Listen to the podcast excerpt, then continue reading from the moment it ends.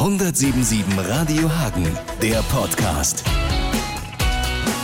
Am 9. Mai ist Landtagswahl, aber wo soll das Kreuzchen hin?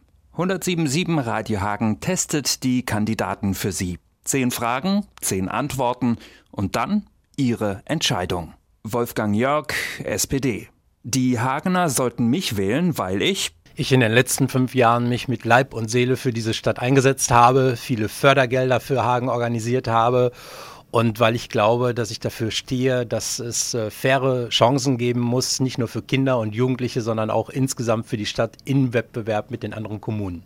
In den ersten 100 Tagen will ich vor allem dafür sorgen, dass die neue Landesregierung unter Hannelore Kraft sich äh, konstituiert und die Schwerpunkte, die wir im Wahlkampf versprochen haben, auch umsetzen.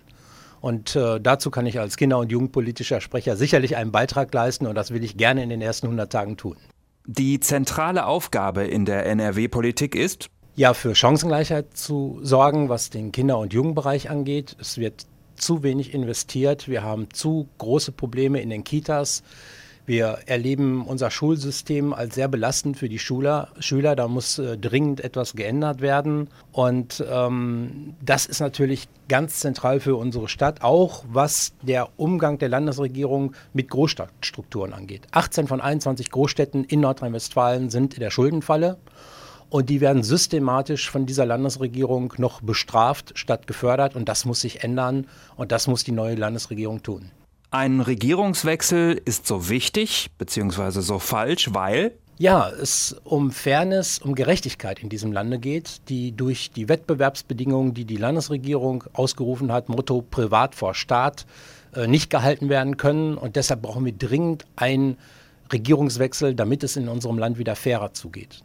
Der Fehlstart von Schwarz-Gelb spielt eine bzw. keine Rolle, weil der Fehlstart von Schwarz-Gelb spielt eine Rolle, weil an der Bundespolitik sich natürlich nochmal wesentlich deutlicher die Ideologie von Schwarz-Gelb aufgrund der Gesetzgebungskompetenz deutlich macht. Und man sieht, alle Bürger sehen, dass Schwarz-Gelb eine Lobbypolitik macht, Stichwort beispielsweise Hoteliers, dass aufgrund der Steuerpolitik in dieser kurzen Zeit schon Hagen mit 4 Millionen Euro extra belastet werden und äh, deshalb ist dieser schwarz-gelbe Regierungswechsel in Berlin nochmal eine Verstärkung ähm, der politischen Ausrichtung, die uns Sozialdemokraten, glaube ich, gut tut. Daran kann man nämlich sehen, was es bedeutet, wenn Sozialdemokraten nicht mitregieren.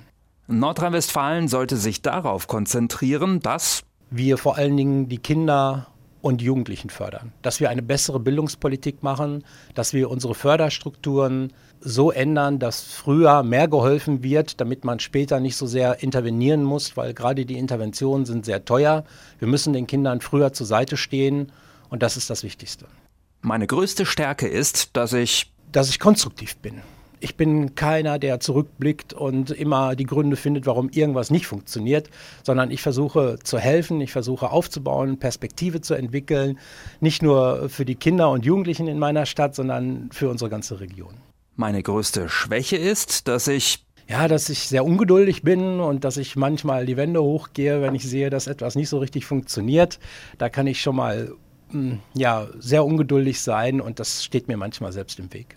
Wenn ich nicht Politik mache, dann fahre ich natürlich äh, sehr gerne Fahrrad. Ich bewege mich sehr viel mit meiner Frau hier in den Wäldern. Wir gehen häufiger in kulturelle Einrichtungen, ob es Pelmke oder Theater ist. Hagen bietet so viel und ich bin da viel unterwegs. Am 9.5. um kurz nach 18 Uhr werde ich Hannelore Kaff gratulieren.